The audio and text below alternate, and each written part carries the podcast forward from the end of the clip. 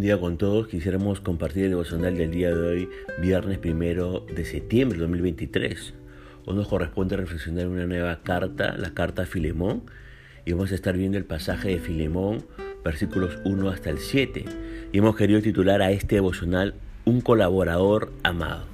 Permítame leer los versículos 1 y 2 de esta carta a Filemón. Dice, Pablo, prisionero de Jesucristo, y el hermano Timoteo, al amado Filemón, colaborador nuestro, y a la amada hermana Apia y a Arquipo, nuestro compañero de milicia, y a la iglesia que está en tu casa, gracia y paz a nosotros de Dios nuestro Padre y del Señor Jesucristo. Fíjese que esta carta a Filemón es extraordinaria porque vemos en ella a Pablo pidiendo un favor. No ha habido nadie que pidiera menos favores que Pablo, pero en esta carta está pidiendo uno no para sí mismo, sino para Onésimo, que se había descarreado y a quien Pablo estaba ayudando a volver al camino. El principio de esta carta también es sorprendente. Pablo se solía identificar como apóstol, pero en esta ocasión está escribiendo como un amigo a otro y omite el título oficial. No escribe como el apóstol Pablo, sino como el Pablo, como Pablo el anciano y preso de Cristo. Desde el principio de esta carta, Pablo aparta, aparca toda referencia a su autoridad y hace su petición apelando exclusivamente a la simpatía y al amor. Ahora, Apia puede haber sido la esposa de Filemón. Arquipo puede haber sido el hijo de Filemón o posiblemente un anciano de la iglesia en Colosas.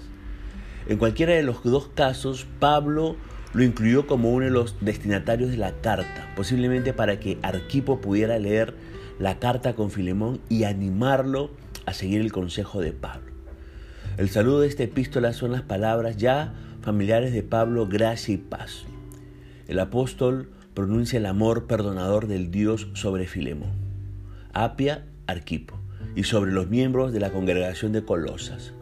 Les recuerda que el amor de Dios en acción la muerte sustituta de Cristo por todo el mundo de pecadores le da a los pecadores la paz de corazón y de conciencia, porque mediante la sangre de Jesús ya han sido reconciliados con Dios. Estas bendiciones espirituales básicas y virtuales se originan en Dios Padre y en el Señor Jesús. Son palabras que le dirige a uno que él sabe que ha sido profundamente afectado y grandemente bendecido por la gracia y la paz de Dios y a quien ahora Pablo le envía esta epístola con una petición muy especial. El apóstol confía en que la gracia y la paz de Dios, con la que el amor perdonador del Señor ha llenado el corazón de Filemón, lo motivará a mostrar la misma clase de amor perdonador hacia Onésimo, el esclavo ya arrepentido. El verso 4 continúa diciendo, Doy gracias a mi Dios habiendo, haciendo siempre memoria de ti en mis oraciones. Aquí tenemos un hombre por el cual Pablo oraba. Si usted está recopilando una lista de oración del apóstol Pablo, asegúrese, que, asegúrese de incluir en ella a Filemón. La idea aquí reflejada es que cada vez que el nombre de Filemón era mencionado, Pablo oraba por él.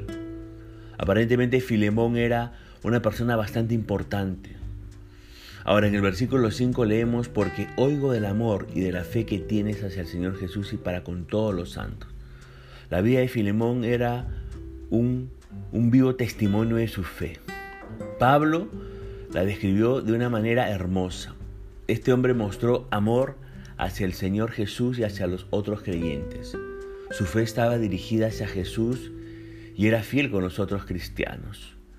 Luego en el versículo 6 continuó diciendo, y pido para que la participación de tu fe sea eficaz en el conocimiento de todo el bien que está en vosotros por Cristo Jesús.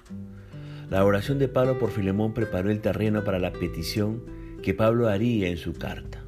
Filemón era activo en su fe y generoso al hacer que otros participara, participaran de sus bendiciones. A medida que adquiría un entendimiento más amplio de todo lo que Cristo había hecho por él, ese conocimiento debería hacerlo responder de una manera apropiada a la petición de Pablo en cuanto a Onésimo.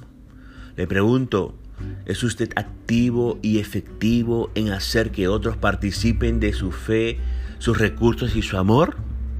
¿Es usted activo y efectivo en hacer que otros cristianos participen de su misma fe, sus recursos y su amor? Finalmente en el versículo 7 se nos dice, pues tenemos gran gozo y consolación en tu amor, porque por ti, oh hermano, han sido confortados los corazones de los santos. Es decir, que Pablo experimentó un gran gozo y consuelo en el amor de Filemón por los otros creyentes y por él. Los corazones confortados aquí implicaban a la totalidad de la naturaleza psicológica. Era la vida interior de los creyentes la que encontraba una gran satisfacción en él.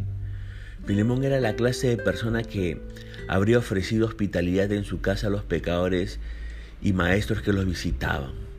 Así también hay muchos que hoy constituyen una bendición para la iglesia por la forma en que practican la hospitalidad y el compañerismo cristiano.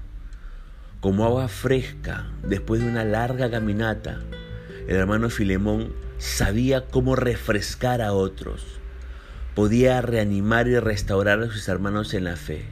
Su amor y generosidad los, los reponía y los estimulaba. Filemón también animaba a Pablo a través de su amor y lealtad.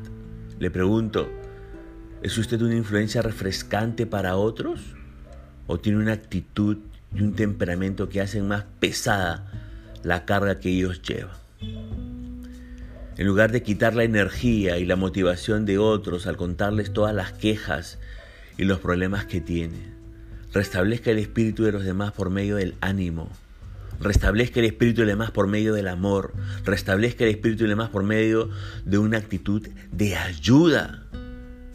Seamos colaboradores como lo fue el amado Filemón. Punto final para devocional del día de hoy, deseando que la gracia y misericordia de Dios sea sobre su propia vida, como será Dios mente, hasta una nueva oportunidad y que el Señor le bendiga.